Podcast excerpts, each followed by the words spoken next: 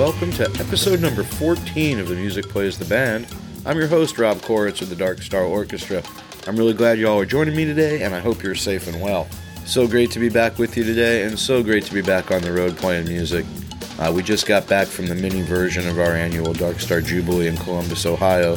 Uh, this year it was actually called the Jubilation, and it was, it was, a much smaller affair for we only did two nights instead of three, and we just had a few regional bands instead of uh, some of the larger national acts that we would normally have. But it was great to see a limited number of people be able to camp out again and, and just having it start to feel normal again. You know, we're getting closer for sure.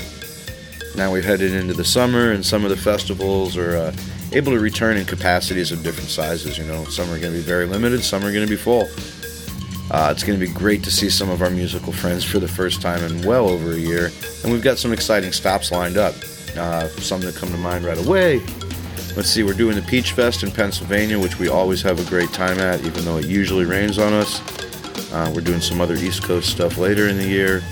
Doing a really cool thing out at the Hog Farm in California, and I'm really happy that we're going to be uh, we're going to be returning to Red Rocks on July 5th. Uh, that is easily my favorite venue to play, and this kind of came up at the last minute, so it's really just icing on the cake for this summer. You can find out about all of DSO's tour schedule and much more, including info about my terrific sponsors, a new blog that I've started for y'all. I'm trying to make an entry every week or so, and uh, how you can support the podcast. You can find out about all of that at www.themusicplaystheband.net. With me today is Holly Bowling. She does some amazing piano interpretations as a solo artist, as well as being a member of the band Ghost Light. Uh, the solo stuff is so cool and I'm, I'm really excited for y'all to hear her talk about her approach to it because I found it super interesting just the mindset she uses when she goes in to do this. Also with me today is Jake Wolf of Colorado's Rocky Mountain Grateful Dead Review. Jake is a great guy, really personable, multifaceted. He's involved in all kinds of stuff, uh, and this is a fun conversation as well. So let's get right to it.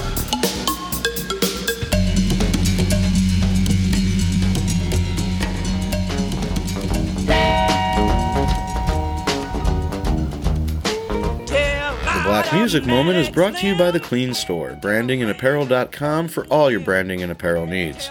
Technology driven solutions and concierge service for managing programs of all sizes.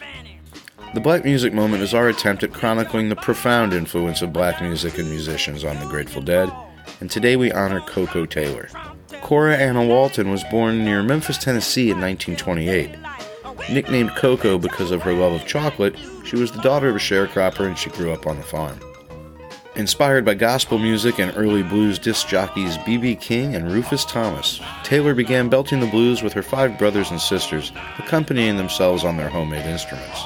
In the early 50s, she made her way with her husband to Chicago and began singing in the blues clubs.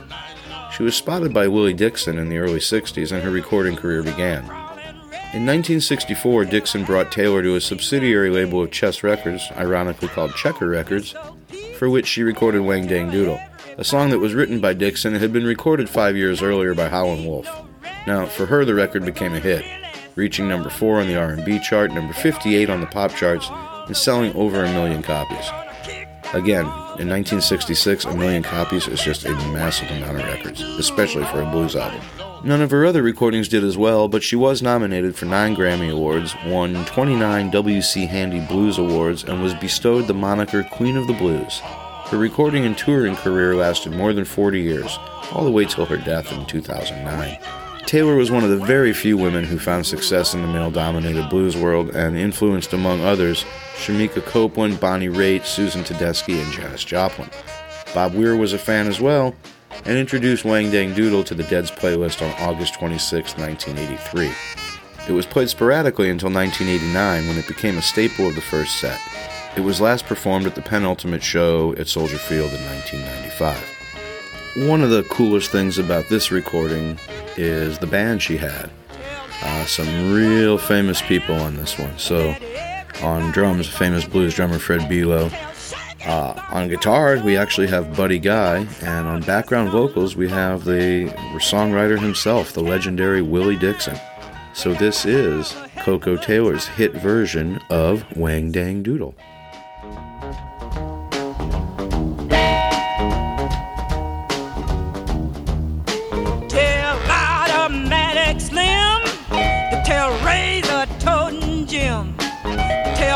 Tonight to Nanny tell fast talking Fanny.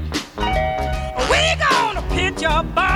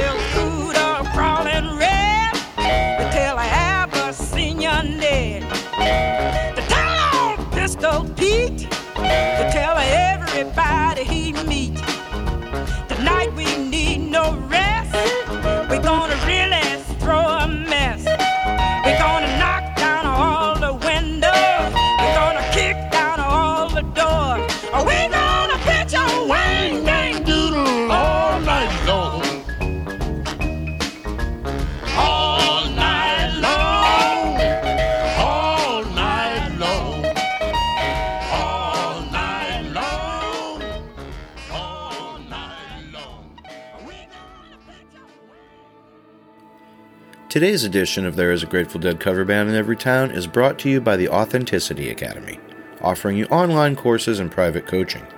If you're feeling stuck or confused about the direction your life is going in, or you've lost touch with your authentic self, the Authenticity Academy is here to help. www.authenticity.coach. Today we visit with Jake Wolf from the Rocky Mountain Grateful Dead Review. Jake is more than just a player in a band. He is a teacher, advocate, and local politician as well. Very interesting guy, and I really enjoyed speaking with him. Okay, so we are here today with my friend Jake Wolf, who lives out in the Vail Valley and is one of the Colorado Grateful Dead community musicians, an excellent drummer. How are you, my friend? I'm doing great. Thanks for having me today. Thank you for coming. I know you were traveling and you got to be tired, so I appreciate you taking the time. It's it's one of those good kind of tireds, which I'm I'm sure you're familiar with when you come off of a, a run or a show, or, or or now we're doing these weekends, and you just uh, you're energized to be back home. Yeah, and, and you get energized to leave again, which is so nice. It's just so good to be working again, isn't it? It is. It's great. You guys are off tomorrow, right? I think Rob said he's flying. Uh, I leave Thursday. Thursday. And we just go out and play two. It's uh, the mini version of our Jubilee. This year it's called the Jubilation. Love it. Um, and it's a much smaller version, but at least we're getting to do some stuff, right? Yep, I caught you guys uh, a week or two ago in uh, Maryland, up in Frederick, and uh, what a great adventure that was. My folks live right around there, so I got to go home for the first time since pandemic, and uh, lo and behold, you guys were playing there, and our our good friends, the Ags, and a, a bunch of good old friends from my high school and hometown were there in full force, and what a great setup they had for you guys. Yeah, man. I mean, that's the second time we've done it. It was so much fun. I was so surprised to see you back there. I was excited. I'm like, yeah, so let's get you on next week. So here we are. Yay! Love Yay. how love how things like that happen. Me too, man. Me too. So thanks for being here. Um, you've been out in Colorado and you've had quite the experience playing with the Grateful Dead bands out there, whether it was Shakedown Street or or now with your Rocky Mountain Grateful Dead review. Um, let's just start. Let's go backwards today. Let's start about let's start with the the Colorado Grateful Dead community. You have a huge community out there and it's super tight knit, isn't it? it's it's uh it's amazing um it's also it's a blessing to be surrounded by such a great group of music lovers that have such high passion and commitment for the bettering of our scene um, through music and through connection and it's just it's an, it's an awesome place to be for sure. When when you go out now primarily when you're playing these days as far as in the grateful dead vein around colorado it's the rocky mountain grateful dead review. Correct. And that's kind of an amalgamation of a bunch of different musicians am i right? Yeah the the idea behind that was from the get-go you know, when i was in the original shakedown street was when other grateful dead acts tribute acts whatever you want to call us uh, are off from their said uh, you know main bands um let's throw this thing together where you know the uh the mode is fun you know Garcia said, "In this life, I I, I opt for fun." So I, I decided in this arrangement of people that we, we've it's got to be fun. Can't be stress. You know, don't worry about learning tunes. Let's play what we know well together and have a great time doing it and make a lot of people happy and dance. And so we were picking people from different bands together. Um, about a year into that, you know, how long ago did that start? Let me back you up. That How was long- 2005. And I thought about like, okay, we're pulling these guys together to do these things. I'm like, we should do a review of this. And I think I was turned on to the Beatles review, and I, I wanted it to be a little more lighthearted. And if you look at the definition of review and the way we spell it, review, R E V U E, that implies a, a little bit more of a a lighthearted, a, a comical um, mo- motif. So I, I went with that spelling, which confuses some people on on on many levels. But again, it was it's a lighthearted thing. And uh, shortly after that, you know, Rob Eaton, your Rob Eaton, lives or Rob Eaton Senior, I should actually both Rob Eatons. I'm surrounded by Rob Eatons in this town. Rob Eaton Senior lives in Vail as well. He lives like three miles down the road from me, and his son lives about two miles down the road. He's Rob Eaton Jr. So up here, we refer to your Eaton as senior, and his son is junior. So senior and I um, decided to, to kind of you know join forces on this, and this this was going to be our side project, and we would find good people to play with. You know, we've had the Dead Fish Orchestra, and oh man, over all these years, there's been just so many people throughout uh, the time. This latest uh, incarnation or the, the two latest ones would be you know with your old guitarist uh, john kay. Uh, we used thank you very much for letting us use them by the way skip uh, and Barraco, um, rob myself oh and jay lane my new man crush. When you go out with uh when you put this band together so next time you do it it could be a totally different lineup. It could be yeah absolutely. How how often are you guys playing? How, how Um, often are you playing as the rocky mountain grateful dead review no matter what the lineup? You know, I, I try not to do it without Rob, um, if possible. So I, I kind of do it when when you guys have holes. Uh, I also do this thing for Winter Wondergrass called "Picking on the Dead," which is a more you know acoustic bluegrassy kind of uh, version of of that, and that's with Tyler Grant. So when Tyler Grant can't do "Picking on the Dead" and Rob can't do the Grateful Dead review, I, I I'll make up something called like "Picking on the Dead" review just to just to make things interesting. whatever it takes to keep the music coming out to the people man how you, said you play when you can where do you play is it just in the vail valley do you travel around colorado Yeah, we'll, we'll take it out of the uh, out of the Rocky Mountains. It's just more convenient. Obviously, Rob and I live right here, so right when you when you guys are in our neck of the woods, it's nice to put something um, together in our hometown. Like uh, Weir is doing the Wolf Brothers June eighth and 9th in uh, at Red Rocks, and and then uh, let's see the the eleventh and the twelfth up in Vail for the GoPro Mountain Games right and we're gonna do a we're gonna close out the games on that Sunday.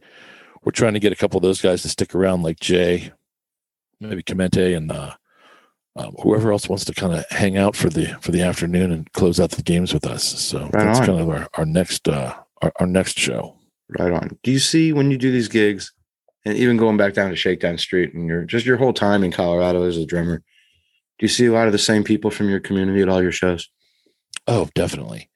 Um, and, and geographically. So when we go to Steamboat, let's say, uh, there's an amazing posse of the Steamboat crew, and and faces rarely change, um, other than maybe a, a couple more wrinkles, but mostly the same faces. Uh, same with you know the Denver crew is it's a larger pool of people, but in the mountain towns for sure it's it's it's generally the same crew, and then you see you know there's some younger kids that come in and they'll be introduced to us by the older crew and it's it's it's definitely a family affair up here Um, outside of the music stuff, you do some pretty some pretty amazing stuff in your community. Besides that, well, for one, this I did not know was the School of Rock thing. yeah Talk about that, for a minute. Well that's a that's kind of a crazy story man um the opportunity presented itself for me somebody called me and said hey jake we're looking for a music teacher to teach our underprivileged kids at our local elementary school in Vail. And I'm like, underprivileged kids in uh, in Vail. What's how's that even possible? So it's it's the workers' kids. It's uh, like a ninety percent Hispanic school, and I I did that for eight years. Uh, you know, I didn't know what I was doing. I never proclaimed that I did, but I knew that I wanted to do something that I wish had been done to me in terms of empowering me to love music when I was younger. But what I had started doing here was teaching orchestra, and I had had um, some issues with the classical music because I, I didn't like it when I was a kid. I didn't like teaching it because the kids weren't getting it. And my argument was a G is a G, a, a note is a note. If that note is in a Beethoven piece and that note is in, I don't know, a Britney Spears song, that's the same note you can't tell me that learning the note that way is different than learning the note that way. Maybe in the context of the other notes, okay, but just for the note itself, come on. So I, I came up with a, a, an agreement with the uh, people from El Sistema. Let me do half rock and roll. I'll do half rock and roll, and we'll do half classical, and let's see what we can do. So the kids were not; they weren't playing in rhythm. And one day, this girl, she picks up. She was just in my classroom. I had hula hoops, you know, hippie classroom. This girl picks up a hula hoop, and she was having a horrible time playing the violin in rhythm, but she could do like backflips in her hula hoop. I mean, this girl was incredible. And I'm thinking to myself, I'm like, how can she do this and not ha- like have the rhythm for the thing? And then like a light bulb clicked, and I'm like, I got it. I got some mats, put her on them, put her in the hula hoop. I handed her her violin, and I said, "Don't think about hula hooping." And and the hula hoop was like, I, I can't even do it, but I can teach kids how and she was playing the stuff perfectly. And I'm like, what is happening right now? Then I put another kid in a hula hoop with violins. I call it viol looping. Put kids with their flutes, flute looping. And all of a sudden, I had an orchestra of kids that were playing together in time while hula hooping. The hoops were also going in the same direction at the same speed while these kids were playing. Blew my mind, right? I've done summer camps. Um, every year they sell out. Uh, I do uh, looping where the kids uh, teach them how to play ukulele while they're hula hooping. Great. Uh, I'm happy to always inspire people to teach kids, and no matter what it is, it's a teachable moment. Amazing. So great, man. I I I love the fact that you everything about you is about inspiring other people. We That's, should. You know, I, we, I don't think there's enough people that do that. I was just going to say we need more people that do that. And whether it's at the school or in politics or in the community or with what we were talking about, the music and, and bringing all this music that we all love so much and we're trying to keep alive and bringing it out to the community. Uh, thank you for all of that, man. It's it's an honor, and I'm I'm blessed to be in a position where I can inspire others and inspire others to inspire others is is something that's even above and beyond that. For sure. Because is, anybody can do it. Is there a place that people can go and check out more about you and what you're doing musically and all your other endeavors, a website or Facebook page or anything? Yeah, sure. JakeWolf.com. JakeWolf.com is, is my uh, main site. Um, there's links to that for the summer. I call it Summer School of Rock. And that's that's Wolf with one F, folks. Yes, spelled like the animal. Lobo. Howl it out, baby. Well, Jake Wolf with one F, man, thank you so much for spending some time and shedding some light on you and your community and the Grateful Dead vibe in, in, in Colorado and, uh, and, and, and just sharing your energy with us, man. I appreciate it so much. Thanks, man. An honor and a pleasure. That's Jake Wolf from the Rocky Mountain Grateful Dead Review, everybody. Thanks so much, pal. Thanks.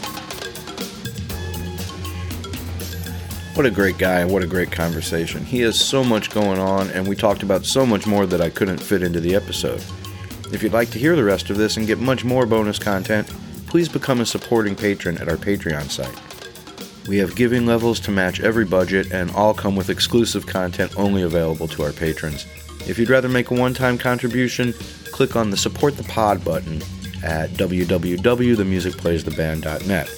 I'm also happy to say that a portion of your contribution will be donated to the Rex Foundation, the nonprofit created by members of the Grateful Dead and friends to fund creative endeavors in the arts, sciences, and education. So head on over to www.themusicplaystheband.net to make a contribution and learn more about the podcast. Got all kinds of stuff going on over there.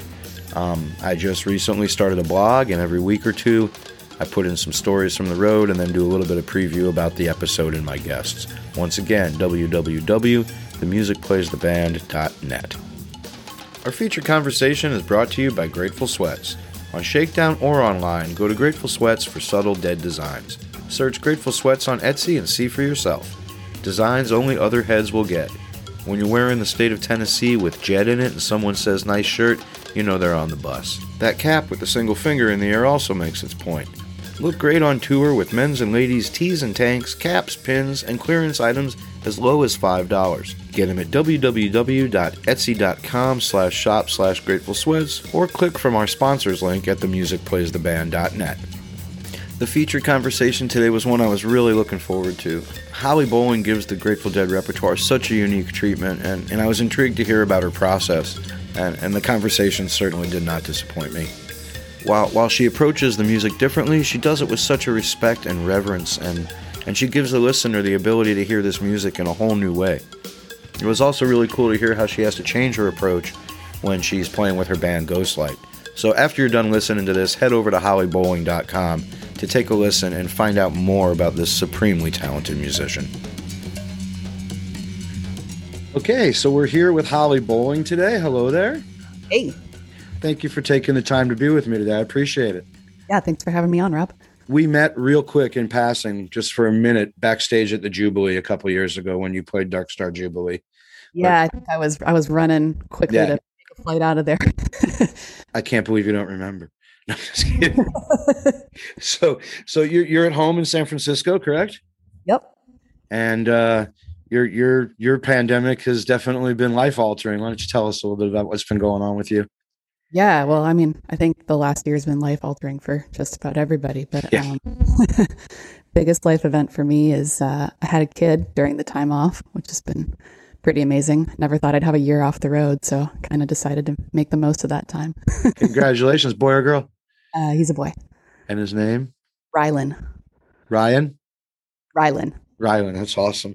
Well, congratulations. I appreciate you taking the time because I can't even imagine how busy you are with uh, with an eight week old baby in the house. So, did I catch you during nap time? Yeah. Yep. Perfect. Well, this interview is a little different than uh, some of my other ones, just in the fact that you come to this music primarily as a solo artist, and and kind of put a really unique twist on it. Um, so I, I know that you started playing classical piano at a very young age. Can can you kind of share a little bit about your training and your musical upbringing? Yeah, um, I started playing piano when I was five, um, and I learned to play um, by the Suzuki method, which is really heavy on ear training, um, which I think is an interesting just tidbit because of how much we all rely on our ears, you know, down the road uh, playing improvisational music with other people. But um, I played classical for a long time, uh, and I kind of grew up listening to that stuff, and then also um, the other stuff my parents had going around the house, which was The Dead and uh, Little Feat and Hornsby and you know all kinds of other stuff like that. Uh, so I kind of had these two strands going through my life uh, early on, and and I think that's a pretty pretty telling picture of my musical roots and and kind of what led me to where I am today. And, and you studied in college and went through the whole the whole process on a classical piano route, correct? I did. Yep. Was there a point? I think. Was there a point where you were teaching? I was. Yep. I was running my own teaching studio here in San Francisco, and uh, yeah, I I absolutely loved loved working with kids and and uh, and teaching people music. But I kind of had to hang it up at some point when I was finding myself on the road more often than not. You said that your your parents had the Dead playing around the house. So, do you do you remember when you first heard it? How old you were when it really got into your brain? You know, I don't know. It was just kind of always there. You know, like those are the songs that I remember my dad singing around the house when I was a little girl. Um, but, but there's definitely a point um, somewhere in high school where it went from being the music that had just kind of been around me my whole life to something that I started, you know, seeking out on my own terms and and diving into, and you know, starting to go to shows, whatever incarnation of the dead was available uh, at that point in my life. I, I, was, you know, born too late to catch uh, any shows with Jerry, but um, you know, it's it's just there was a moment where it was a shift from being, I guess, my parents' music to something that I was like, oh, this is uh, there's something here for me too. what what what made that? If you if, can you put a finger on what grabbed you about that music and made that shift for you? You know, I, I don't I don't know what it was then that grabbed me. I mean, I I know what's kept me there now. Um, you know, I think it's a, a spirit of risk taking, the non predictable nature of the music. It's kind of the antithesis of what a lot of music is these days, um, right. and was even then. You know, I think that was a eye opening thing for me to to realize. You know, yeah, it doesn't all have to be these four minute canned the same every time songs. You know, there's there's a whole other world there. So you're you're listening to the Dead before you know it's it's being ingrained in you as you're growing up, and I know you're a huge Phish fan. How did that come about? uh, you know, same general time period, somewhere in high school. Uh, I just that wasn't coming from your parents though. No, Phish was never their thing. That was always mine. I think that you know my parents saw some Dead shows um, back in the day, and and I don't I don't think Phish was their generation's band. You know. Yeah. Yeah. um, do you remember the first set dead song that you heard what your dad was singing to you? What, when you think back on those days, what do you think about your dad singing? Oh, I, I loved hearing my dad sing, still do. Um, I couldn't pinpoint a song, but I just, I can remember him coming home from work and hearing the music like blasting out of his car, even with the windows up, and I could hear his voice. That's awesome. like one of those daily occurrences when you're a kid you grow up with, and like I couldn't, I couldn't pinpoint first song or first memory from childhood, but it's just, again, something that was always there. Definitely credit my parents for that. it's so important to have cool parents that like the music, you know. I mean, I'm finding that theme with a lot of the forgive me for the term for the, some of the younger people that I'm interviewing because I'm a little older now, which just sounds weird in and of itself. but uh like like uh Chris Jacobs I interviewed the other day. Um and his his parents would disappear for three days at a time and he never knew where they were gone to and they were gone to dead shows you know?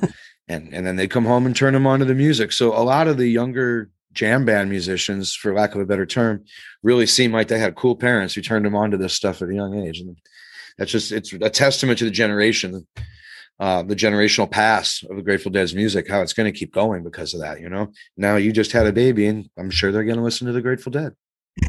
I'm sure they probably already are. Yep. Yeah, we actually just took uh, we took him to his first shows this past week, and it was up at Terrapin Crossroads. Uh, I was playing with Phil, and I was like, "Well, we're not leaving the kid at home." So, first shows uh, at seven weeks. How'd he do?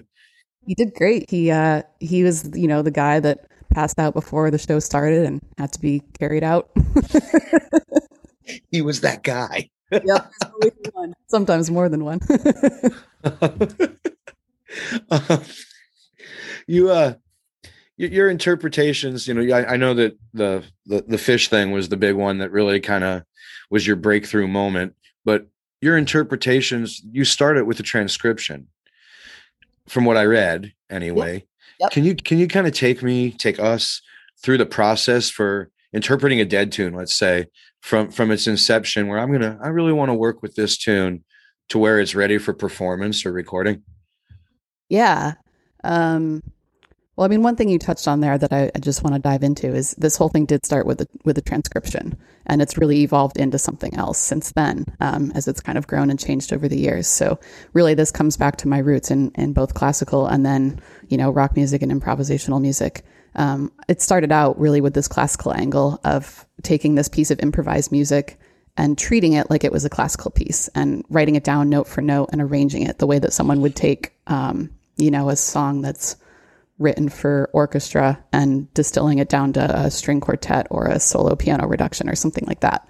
So that original thing that got this whole thing started was not improvised on my part at all, right? It was the opposite of that. I was taking the improvised stuff and putting it down to something that was very carefully uh, sculpted and scripted and like very intentional about where I voiced each note. And, you know, I have articulation and fingering and everything marked in this super lengthy score that I spent the better part of a year working on. That was giving me my question. That was like 18 minutes long, wasn't it?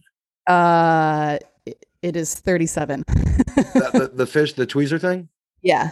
It's 37 minutes. And you Yeah. transcribed the whole. That's insane. Wow. So it was, and it, it was a great um, learning process too. You know, like honing in on on things in each player's parts that you might have missed on the first listen or the first ten listens or the first thirty listens. You know, you really start to dive in and um and and pick up little tidbits. But so since then, it's really changed from um, transcribing stuff to um, I'm I'm still keeping the focus on arranging at the beginning of the tunes, but then each one of them is is turning into a you know, a springboard to go off into these solo piano improvisations. Um, and so that's really different from where it was before. And again, this is kind of paralleling this this whole thing of these two parts of my musical life that have been there since I was a kid. You know, So in, in today's uh, approach to it, then how you're doing it now, how much of it would you really have fully charted out or even partially charted out?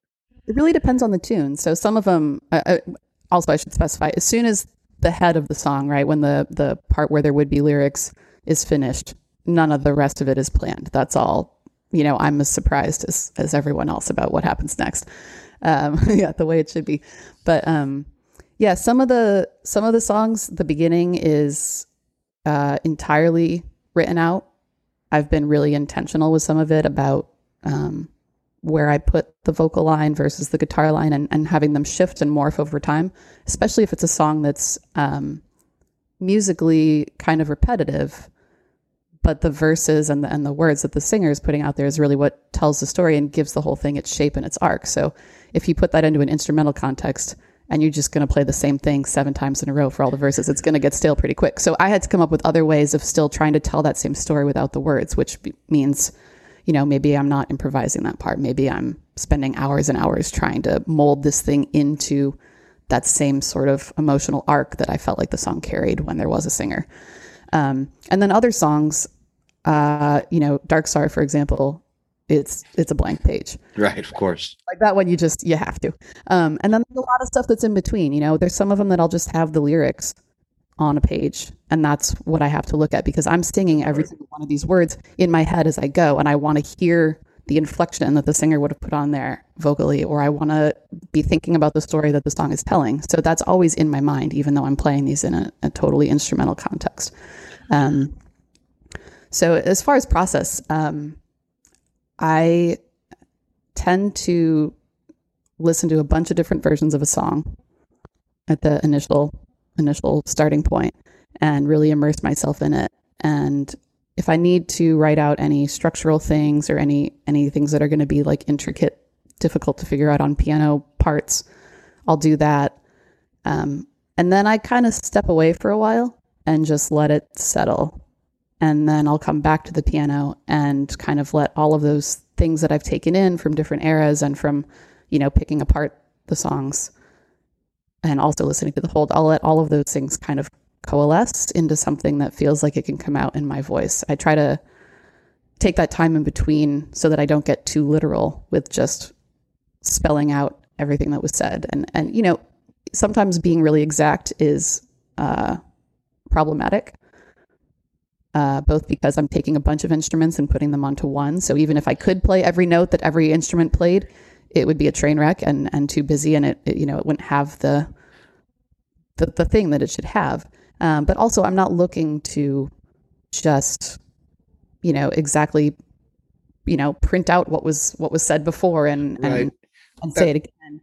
That's what I wanted to ask you, and you kind of just brought it up. So when you're doing this, you've got, if you include two drummers, you've potentially got six instruments, then vocals. You've got seven different instruments that you're trying to integrate into your two hands, and obviously the melody is going to be a big part of it. Yep. But what else are you keying in on then? Is it certain instruments? Is it a Garcia solo? Is, you, is it what you hear from the keyboards, or what stands out in a certain section of a song that helps you decide which way you're going to go with it? Yeah, I mean, this is what makes the arranging process so interesting and so much fun, right? Like you could take the same song 10 different times and come up with 10 different arrangements, or 10 different people could look at it and come up with different things that they're going to bring into the foreground versus leaving in shadow back in the back in the background. Um, I don't focus just on the keyboard part. I don't try to play favorites with my instrument at all. I'm I'm trying to listen to the whole thing, and um, and both pick out like what's the most important elements right here. But then also, like I was saying, even if I do feel like you know these these three parts are the most important, I don't necessarily want to leave them as the most prominent thing for the entire duration of the song. You know, it's interesting to pull out some of the things that might be the hidden details in the background and bring them out for just one verse and then put them back on the shelf, you know? Right. Um, it's this kind of like always shifting canvas that's that's weaving different things in and out and, and leaving some things behind.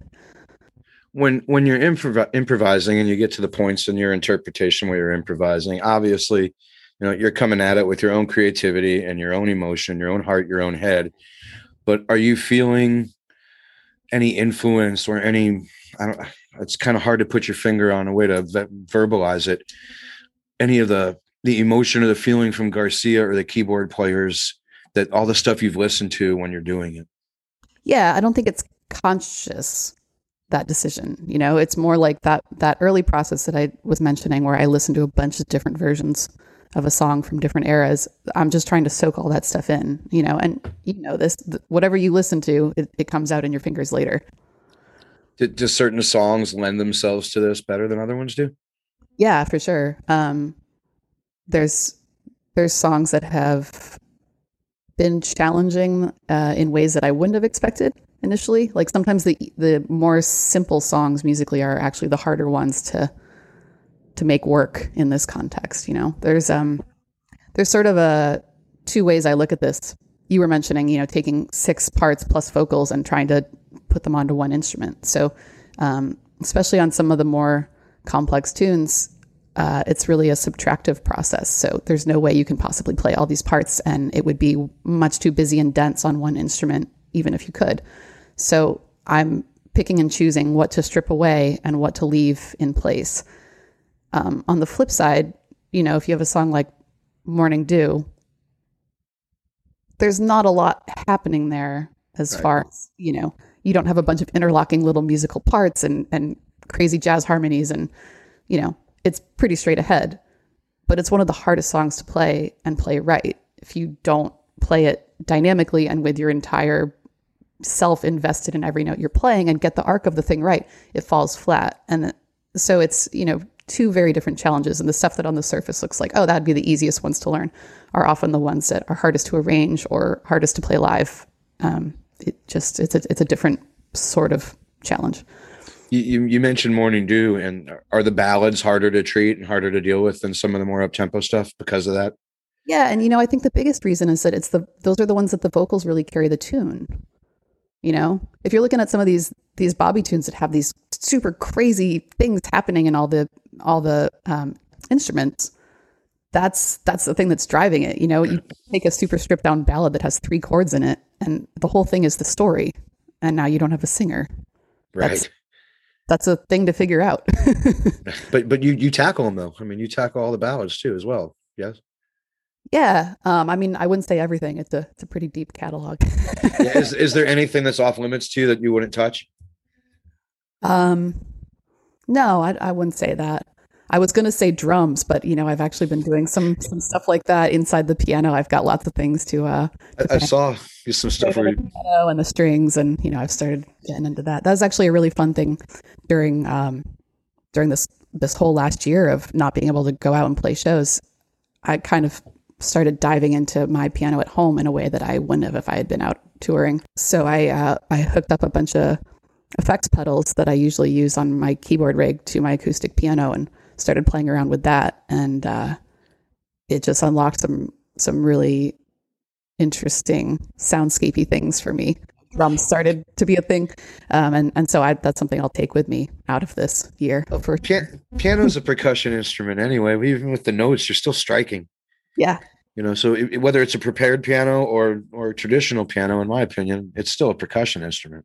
yeah, for sure. But there's also like when you can reach inside and just start smacking things inside the instrument. It's a awesome. like tactile, full body, you know, I just want to have all the fun the drummers are are having. It's it's and, and I just want to make my fingers move like a piano player because when when I was in college and it got time, you know, uh, for for piano, the teacher would always like, "Oh, he's a drummer, so we'll let him off easy." you know, and I'd I'd go to juries, and if it wasn't quite as good as the the saxophone player at the piano jury, it was okay because he's one of the percussionists. you, you can you can get away with that back then. Um, you, you know, it makes a lot of sense the transcription coming from the classical world because everything's documented there. Um, and and as we're talking about, you know, when you take it to the improvisation, you know, you're incorporating that jazz mindset, that that jazz element. Was did that come naturally? Was it difficult to assimilate that into your playing after being much more regimented and, and documented when playing the notes you saw on paper coming up? Um, not really. I mean, I think that having an early background in in playing by ear really goes a long way. Um, the other thing is those transcriptions really expanded my musical vocabulary. You know, I, every single one of those chords or voicings that you write out and, and play a bunch of times, it's then in your lexicon and in your hands, you know? And th- there's all kinds of things they did. Um, every, every transcription I worked on, like when I did the Eyes of the World from Freedom Hall, that really changed how I play with my left hand because there's this there's this huge section that's just Phil taking the lead. And then Bob's got these really cool rhythm chords going. So that's in my right hand and the bass line was in my left. And I, I kind of got to this crossroads when I was working on that thing where I was like all right this is really hard to keep that rhythm going and then play this very melodic bass line that jumps around all over the place in my left hand. So maybe I should just cross my hands or switch the voicings and move them around. And then I was like, no, no, no, no. This is supposed to be hard, and this is this is the way we're going to do it because I'm going to come out on the other side of it, being able to do something I couldn't before. So that was like a a big change for me in in my playing and also in my approach. Instead of trying to find ways around things, I love going it. through them. You know. yeah, for sure. Is there, were there any uh, jazz piano players, jazz keyboardists that that had an influence on you that you listened to? Did you start listening to jazz? Uh, I yeah, I mean, I've always listened to some jazz. I think that the two big things that have influenced this style of playing for me. Um, someone turned me on to Keith Jarrett years ago, and that was mind blowing for me just to to realize that someone made a career out of showing up and playing an entirely improvised set that you know no one had anything familiar that they could be expecting to hear and people loved it and that to me was like okay I want to do that. If that's allowed, that's an option here, sign me up. Um, and then the other thing, uh, more recently, um, I, I put out an album uh, a little while back. It was my second solo piano album of Grateful Dead tunes um, called Seeking All That's Still Unsung. And that one, I was pretty influenced by Bill Evans, not so much in the style of playing and improvising, but he has this uh, record called Conversations with Myself, and it's Bill Evans playing with Bill Evans. So you have many more piano lines uh, than usual uh, on that album, and that to me was like, oh, okay, that's what I want to do with this next album is overdub myself playing. So it's all still just piano, totally acoustic and stripped down and, and nothing nothing crazy happening there except for, you know, being able to have four hands on the keyboard instead of two. What do you do when you try and play those live? Um some of them they just aren't going to sound that way you know like i'm never going to be able to play saint stephen and have the the big drop back in be four hands worth of notes right like it's just it's not going to happen. There's things that um, there's things that you can do in the studio that you can't do live, and things that you do better live that you can't do in the studio. And and part of the idea behind that record for me was um, I'm you know always trying to capture the freedom that you feel playing live as far as the improv goes in the studio, which can be a challenge, especially when it's just yourself, myself, solo. You know, right. not feeding off of other people in the room. Um, and I was like, well, let's look at what could I do in the studio that I can't do live. You know, let's turn it around and stop trying to to shove this into that box, but try to figure out what can we do here that's really exciting. Um, but then other songs, um, I've gotten creative with. You know, one thing I'd like to do is palm mute on the inside of the piano. So I'm, I'm putting the heel of my hand or the side of my hand on the strings inside and then playing with the other hand to get this uh, muted effect on the strings, which means I can only be playing on the keyboard with one hand. Um, uh, China Cat is an example of this one. Uh, in the studio, I was able to, you know, use my free hand to palm mute and my that's my left hand. My right hand was playing on the keyboard, and then I could go in and overdub the melody. But live, I realized um, I could try to carry two parts in my right hand, or uh, I, I took this giant magnet that's supposed to be a kitchen knife block, like that you would put on your wall, and I wrapped it in gaff tape. The you know, of It's course, pretty- it's got to be gaff tape, and uh, and some felt, and kind of just made this janky looking thing that I can put on the strings. And the weight of it plus the magnet kind of suctions it to the strings. And then I have two hands free. So I can play one of them on the muted strings and one of them on the other ones. And so that's that's an example of, you know, taking that thing that I could do in the studio and then bringing it back out of that environment and be like, okay, we can't do exactly the same thing, but how can we still have that expanded landscape where you're hearing more things coming out of the instrument than you thought you could? That's a percussionist's mindset, one hundred percent. A hundred percent. Okay, I need to do this. What can I build that's going to make it happen? You know, Yeah. found, found percussion. Yeah, it, you know? My husband would come into the kitchen late at night and be like, "What are you what are you doing right now? Rummaging through drawers and sticking forks and weird weird shit in my piano." You know, he's like, I, "I'm practicing, obviously." right. That, that's that that's a percussionist mindset all the way for sure. I love it. I love it. Um, with with I mean, you've probably analyzed this music as much as anybody because you've dug so deep into it. Um, and and I know you've listened to all different eras when you listen to these songs. And I'm sure there's something that inspires you from each of them. But is there any of the, the keyboard players that just um, people can't see this as I grab my heart that just that just appeal to you that really inspires you the most? I mean, they're all they're all different. Um, I I love the Keith era, partially for what the band as a whole was doing during that time, but also for, for the palette of sounds. I'm I'm a you know piano girl through and through at my heart. um, and so you know that's pretty piano heavy, and um, I just yeah I love the palette of sounds from that time as well as just like the, the raw energy behind everything. I mean, this is I don't think this is groundbreaking to say that that's an amazing era of No, not at all. When when as, as, as a piano player though, then how do you you know, I'm just thinking about this, you know, the organ when you listen to like Brent stuff, you know, that's much more sustained because you're holding notes a lot longer. And, and then that's not necessarily something you can do on a piano. So how how does that translate?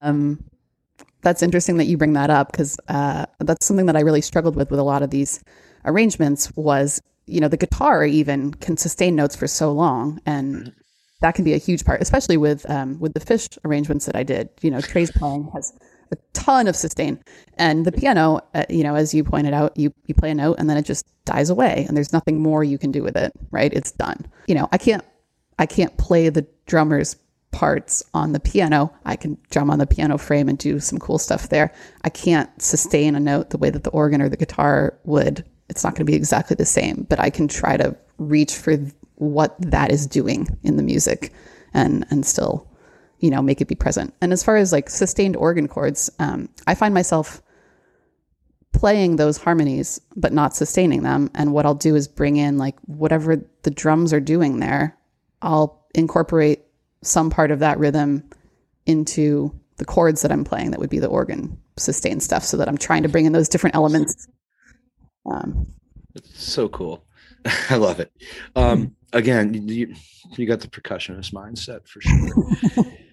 All right, so so you hit the scene hard, and when I first saw you was at a festival, and you start playing a lot of festivals. That's big stages and big crowds that are ready to rock, and here comes solo piano. Was that intimidating at first? Was that hard to adjust to, or are, are you comfortable because you've been in that crowd? You know, it's both. Um, I don't have any hang up with playing solo, being the only person on the stage. Like, uh, you know, that's what I did for so long that that initially felt more comfortable to me than than playing in an ensemble. Um, but it is it is a little bit of a head trip to get over when it's this giant stage, and you know, especially when I'm not playing a, a festival. You know, get to play clubs, you have a grand piano, you have the stage Right. instrument. Play an hour long festival slot, but you're not getting a grand piano on there at most festivals. So it's me and this tiny little keyboard and a lot of space on either side. And uh, yeah, it was a it was something to to work around in my head initially. Now it's just it's just fun. Sure, I mean, we're we're at an advantage because the the jam band fan base is like the most welcoming fan base in the world. Yeah. You know, and they're they're forgiving. You know, when when you're improvising, as long as you're putting your heart into it, they're okay when you mess up. You know, it's a a very welcoming and forgiving and just open fan base. And I'm sure they took to it pretty quick. Yeah, and you know they're also an extremely well versed fan base. Like I, I think about this a lot. Um, one thing that I I used to do more often uh, is is I do these things called jam teases, and I I take a favorite theme from uh, you know an improvised section of music and drop it into whatever I was playing, and you know the same way that people used to like quote a famous Right. little piece of a jazz solo that you drop into your own thing and people would recognize it. But, you know, show me another fan base where you play, you know, 15 seconds of music that came out of a 20 minute span of improvisation 30 years ago and a bunch of people in the crowd will recognize it and could name the date and place where that was played originally. I mean, it's just it's crazy but it, you're so right i mean even now just with us i'll have people come up go man i saw you in ventura in 2001 and you remember you guys played that scarlet fire that went in of course I, don't remember that but i'm so glad that you do you know it- you just don't so you, you already went there now you're playing with bands as well you know you're you're a member of Ghost Light and you, you mentioned you just played with phil which was a pretty big group if i if i'm not mistaken is that a big adjustment now you're going from a solo artist to one of many voices Um, it's not so much now. Uh, initially, it definitely was. I would say now it's more of a thing where it can be a little hard to shift gears. If I play solo a bunch, I have to really recalibrate what I want my brain and my hands to do um, when I when I'm playing with other people. Um, but the, you know, the more you make that transition, the easier it becomes to flip the switch. when when you play grateful dead tunes in that setting like i'm, I'm sure i haven't seen the set list but i would presume the phil shows it was a big chunk of it was grateful dead tunes if not all of it Oh, yeah. when you when you do that imagine that i figured that out by myself when you do that do you do you have to do you consciously try and stay away from some of the some of the things you might play or some of the devices you might use when you're performing that music solo when you're trying to just take a 180 degree different approach to it I mean, you have to, right? There's things that I do um, that don't work in a band setting. Um, I, I mean, right off the bat, the most obvious thing is I'm trying to play the bass lines in my left hand, and I gotta, I gotta get rid of that real quick. especially a terrapin yeah, yeah. Um, not a good move. But the other thing is, you know, for me, when I'm playing solo, lots of times I'm playing, you know, one sort of rhythm in my right hand and one sort of rhythm in my left hand. Maybe I'm doing four against three or something like that because it's it's what a guitar and and drums would have done against each other to build tension. You do that with a bunch of other people on stage, and all of a sudden it's just a mess, right? Like I have to I have to stay in one lane instead of trying to be swerving all over the freeway, you know? but I think the other thing, and, and this is what's really cool about having both of these worlds still going for me, the solo thing and, and then playing with bands. Um, you know, there's a there's a total freedom for for playing solo. I can make a left turn whenever I want. I don't have to make eye contact with anyone. I don't have to wait for anyone else to be on board. I can just do whatever I want. Um, and that's incredibly fun and incredibly freeing. And it's also a lot of responsibility. You know, there's no one to cover you. If I make a wrong note, it's it's super exposed. If I need to take a couple seconds to kind of think about where I want things to go next, it's no problem hanging back for a few bars if you're in a band. If I do that solo, it's real awkward. if you just sit there in the middle for four bars and don't really do anything. Um, so, you know, I feel like whenever I start to get antsy in a band setting where I'm I'm itching for that freedom, it's usually right around the time when shows are wrapping up and I'm going out and doing the solo thing for a while, and then right around the time when playing solo, I start to miss the conversation with other people and the exchange of ideas, and also just like the raw power and energy that comes from, you know, four or five or six people all hitting the same thing um, and driving each other forward. That's about the time when the solo stuff wraps up and I'm, I'm playing shows with other people again. So it's this this really cool ebb and flow, and it really makes me appreciate what each one has to offer every time. Let's talk about equipment for a minute. We already touched on it a little bit. It's like I feel like you read my notes before I ever came on because you've answered all my questions so well without me ever even going to the paper. Um, but obviously, a grand is your first choice. Whenever it's available, you're going to want a grand piano. That's your main instrument. Yeah. Yeah, I mean, I, I love the diversity of keyboard instruments out there. I love that as a as a keyboardist, we get to you know we get to have all the toys. Right. um, piano is my first love through and through. Nothing beats it. I, I saw some video, like we talked about, where you're finger picking on the strings, and now we've talked about it. These all these other things, but the the stuff you did outside the wilderness sessions, you're on a smaller keyboard. But the videos I saw, you have a bunch of effect pedals, and I think on one of you, had a hammer dulcimer maybe in front of you. Yeah. Um, what kind of effects are you using when when when and, and why when you're when you're doing this?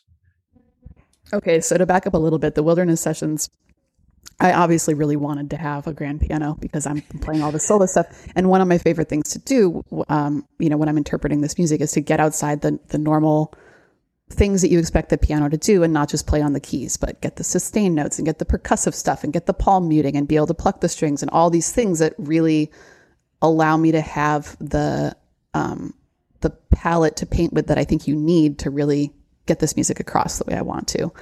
So I had this, um, you know, this is another one of those like weird late night things, like me pulling random kitchen utensils out and seeing what makes a cool sound in a piano. I went through a bunch of experimentation in my living room, um, figuring out like what can I stick on top of my keyboard that I could take out into the middle of a desert and and try to have some version of the sounds that I usually get out of my grand piano. So I went through all kinds of stuff. Um, I tried a kalimba, and I tried using the wand on the kalimba to get the little tines to vibrate without hitting them, and there there were a lot of fails. Um, but then the hammered dulcimer was was the win. I'm playing it entirely wrong. I assume I don't know how to play it right, so.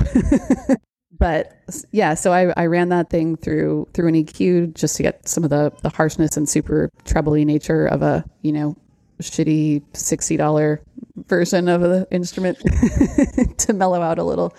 Um, and then I grabbed a bunch of pedals uh, that I usually use uh, on my Ghost Light rig. Oh, I put a looper on there so that I could get some percussive stuff going by smacking the dulcimer or smacking the keyboard and having the vibrations transfer through the dulcimer, and then keep that percussive part going so that I could layer some stuff on the piano with my left hand and then also be plucking or using the, the wand to sustain new notes on the dulcimer. So that way I could get, you know, almost sounding like there's a trio happening, of three instruments. Um, so yeah, that was a that was another one of those things that was like a, a big problem initially to try to get around and then ended up being something that shaped my playing in a way that I think I'll take with me again out of this year. That happy mistakes are really cool too. Yeah, there's some stuff that uh, you know I won't be able to. I don't think I'll be able to get in the future the way that I did out there. You know, like one of my favorite moments happened um, out on the salt flats at dawn, and I had my gear all set up, and it's still super dark, and it's extremely windy, or it was that day before the sun came up, and the wind was, you know, whipping across my rig and um, running over the sound hole of the dulcimer, and so the strings just started making noises on their own. Like you could you could hear the the wind and the space and the expanse, and it's running through a few effects too. So it just it had this like vast sound to it that you know it wasn't me. It just happened. Right. And That's- I mean, if you can tell me how to make a moment like that happen in a club, I'm, I mean, I'm, I'm all ears because I would love to find that sound again. But I think it's one of those things that it only happens in in certain places and certain I'm- moments. I'm sure, but having said that, something will happen in a club somehow, some way that makes a moment. You know what I mean? I do, and you know that's the other thing. It's like each one of these moments and, and places has its own special thing. Just like I was talking about with that record, there's like stuff that happens live that you can't do in the studio, stuff you can do in the studio that you can't do in a live performance. Yeah. The whole reason I did the wilderness sessions and, and headed out to the middle of nowhere was because I was feeling like I was playing in a vacuum doing um, the sessions in my living room that initially were this amazing release and way to connect with people. And then after, you know, weeks and weeks of being shut in the house and everything being pretty dark, I was just feeling closed in and like I was missing the exchange of energy that comes from playing to a room of people. You know, I think we all were, obviously. Um, and so with that missing, you know, that that source, that thing that we we use to make those moments gone, um, I wanted to go out to the middle of nowhere and try to use the the surroundings as the thing that would feed the music instead of the people in the room. So Yeah. cool. So, So I that- may that wind over the sound hole of the dulcimer again, but there'll be there'll be the energy of you know people something. we all I know cannot wait to get back to. Uh, yes, even I mean we've we've started a little bit. It's different with the drive-ins and the pods, but it's still people. It's Yeah. still it's still a human energy, and oh man! Before I let you go, I do this with all my guests. We're going to play the world's slowest lightning round because it never goes fast, but we're going to try. So, are you ready? Just write what comes up. Uh, any incarnation, your first Grateful Dead show experience. oh See the world's slowest lightning round. yeah, I'm trying to remember what it would have been. I think it was actually. I think at that point it would have been the other ones. The other ones like early two thousands. Yeah. Yep. Because I was in high school and I graduated in 2002. So yeah, somewhere in New England. All right. This is gonna be a great one from you because you've listened to so much. Your favorite show to listen to? Favorite show to listen to? I don't know. I don't. This is terrible, but uh, I don't. I don't. I don't always even go for complete shows. I know No. that's. I know that's kind of blasphemy, but No, it's not because you're working on tunes. So you're listening to chunks of, of what you're working with. I get that. I, w- I will say um, one of my favorite things to listen to. Uh, out, it's not technically a dead show, but the Jerry Garcia band shows uh, from '75 in Berkeley, the ones where they have Nicky Hopkins on piano. Yeah. Again, it's that it's that same it's that style that's you know piano heavy and same reason I love the the Keith era. You know, Your face just brightened up, just lit up when you started talking about that. Uh, I have a hard time, I have a hard time picking favorite dead shows because it's like it's such a long time too, and well, I'm going to make it harder on you as we go on. Studio recordings or live? live. That's an easy one. Come on. All right. That, okay. They're, they're going to get hard again. Favorite Dead album? Uh, I'd say either either Workingman's Dead or American Beauty. Are you ready for this one? Uh, Fa- favorite non-Grateful Dead album? actually, no, it's Oxymoxo. I might have to. I might have to go back to that again. It's like apples and oranges. They're all really, really. yeah, I hate. I hate picking favorites. okay, then I'm going to phrase this question a little different. Then instead of instead of your favorite non-Grateful Dead album, that non-Grateful Dead album that you would take to the desert island if you could only take one. I don't think I'd take an album, man. I'd, I'd take that. I'd take my one item and make it a. Make it a iPod with 800 gigs. oh, I was gonna say a musical instrument, something I Oh, could okay. sound on. You know. Even better. Right, now they're going to get easier. Favorite color? Blue. First job. First job. Hmm. Uh, grocery store clerk. Favorite venue to play? Hmm. Again, I hate playing favorites. Uh, I loved playing the cap. Yeah, I also loved playing out in the middle of the desert. So, can we count that as a venue? of course. I mean, it's all one great big venue, I guess, isn't it? I thought you were going to say Carnegie Hall. Oh, I mean, that was an incredible experience. But it's also like, I mean, man, that place is the polar opposite of the cap. It's like, it's like, it's very strict, very strict. I'll never forget. We were we were back there, and I think I we we were standing backstage, and I think we we moved a a light, like a standing floor lamp or something, like three inches out of the way to to get a photo that didn't have the lamp behind our heads. And someone came over and was very upset with us because you know it's a union room and you can't be moving equipment. They have to have one of their guys do it. I was like, oh come on. Not here at Carnegie Hall. It must be local number one. Uh, I mean, I'm super grateful for the opportunity of to have played that room at all. But uh, Um, where were we? Venue. yeah, Right. Be- best city for a day off. ooh, This is one that they like, that everybody likes when I ask it. you know, I got to go with something off the beaten path and say that uh, last time we started a tour up in uh, Bellingham, Bellingham, yeah. we had the best time up there. Right on. It's so pretty up in the Pacific Northwest. Yeah, or really any anywhere where we can uh, take scooters out for a day and and explore. Right on. That's a good answer. For me, it's anywhere that there's a good golf course really close by. there you go. Everybody has their thing that makes it their favorite. Yeah, yours is Uh, because you're way less likely to uh, you know break your arm golfing than we are running around on scooters. Uh, first car. uh, I had a Jetta. I also uh, I also bought an old VW bus and converted it to run on uh, used fryer grease shortly thereafter. led, led to a lot of uh, adventures and side of the road breakdowns. Now your mom and your more domesticated current car. Uh, current car, I drive a Leaf. Right on. And last but not least, the book you are currently reading. If you even have time being a new mom. I honestly have not read fiction since the baby showed up. I'm reading a book on baby sleep out of out of desperation, you know, clinging to the thread that someday we'll sleep again. I've we have shelves of them. I have a four year old. We have shelves of them. I'll send them all to you because I could Spill your secrets. if I get well, we didn't do that good. It wasn't that easy. it was tough.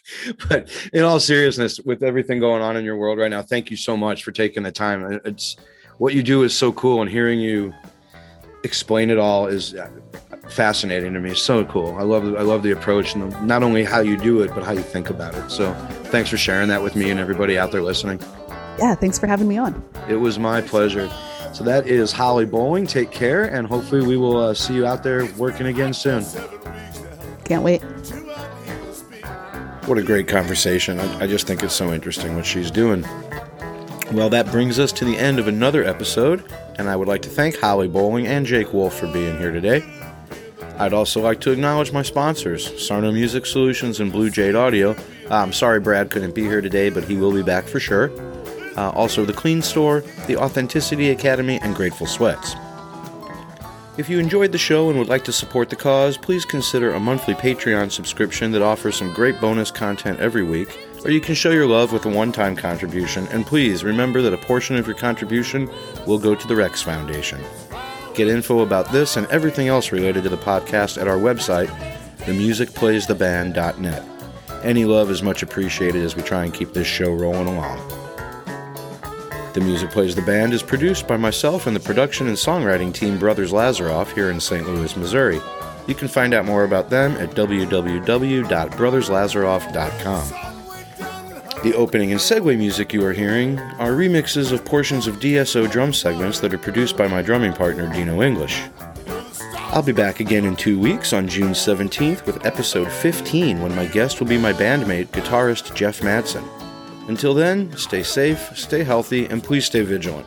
Things are headed in the right direction, but it's going to take everyone's efforts to truly get us back to normal.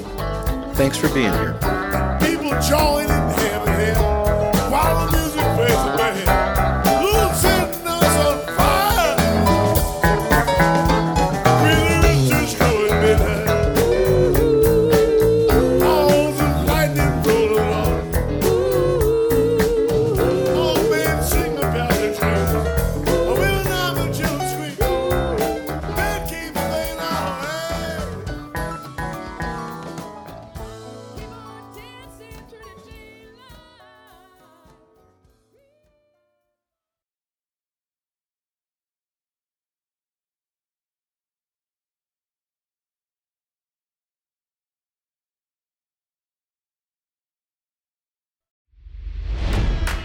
It's NFL draft season, and that means it's time to start thinking about fantasy football.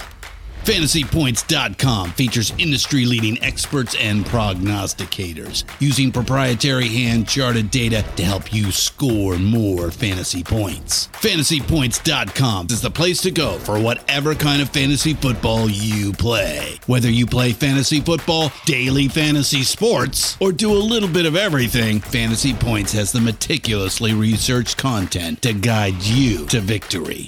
And why wait for the fall? Fantasy Points also covers the new spring football league, the UFL. Join the guru, John Hansen, Scott Barrett, Joe Dolan, and other massive names in the fantasy football universe with an exclusive offer. Use code Pantheon for 15% off any fantasy points package, including the all in package, with access to every article, tool, and data nugget that Fantasy Points has to offer. That's fantasypoints.com and code Pantheon for 15% off at Fantasy Points. Fantasypoints.com, code Pantheon. Score more fantasy points.